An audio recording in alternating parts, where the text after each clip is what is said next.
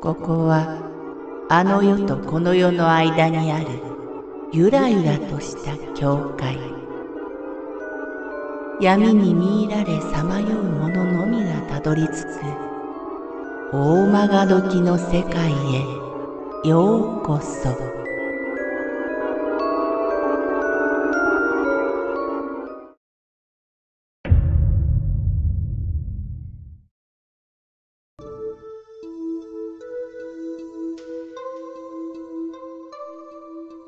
路上の目10年ほど前のことです。塾からの帰りの出来事でした。我が家は坂の中ほどにあり、石段を登って門を通り玄関へ着く構造でした。石段のある場所より少し上、坂の上方のアスファルトにぽこりと穴が開いています。穴といっても一番深いところで1センチほど。大きさは、その時は確かジャムパンぐらいの大きさだったと思います。塾も終わった9時半過ぎ、家に帰るため坂を登っていました。自転車も人もへばるようななかなかに急勾配な坂で目の前のアスファルトを見ながら歩くことになります。街灯の下を通り石段に差し掛かった時、いつものようにジャムパンほどの大きさの穴が街灯の明かりで陰影を強めて暗く視界に飛び込むはずでした。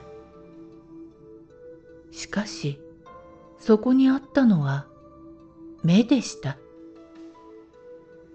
目玉ではなく目です。ジャムパンほどの大きさのまぶたのついた目が一つ、穴の代わりに地面にありました。あっけに取られた私がその場で立ち止まると、目はこちらを見て瞬きしました。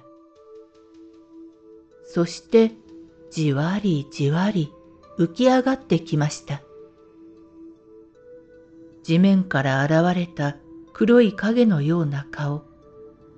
その中央に目が収まり、黒い首の下から肩が現れます。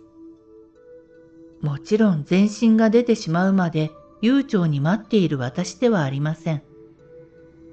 石段を駆け上がると門を後ろ手で閉め家のドアへと飛びつきました。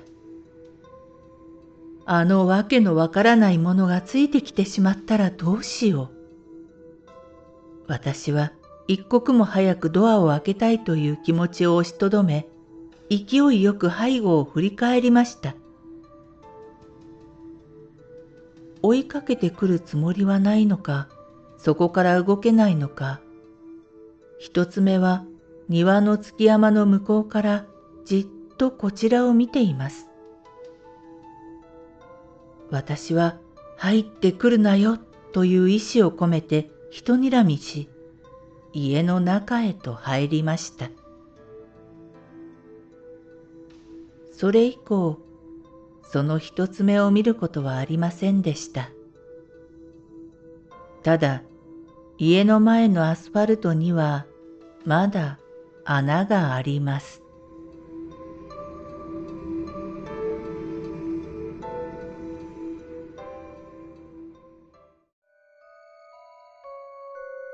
この番組は怪談大曲時物語に寄せられた投稿をご紹介しております。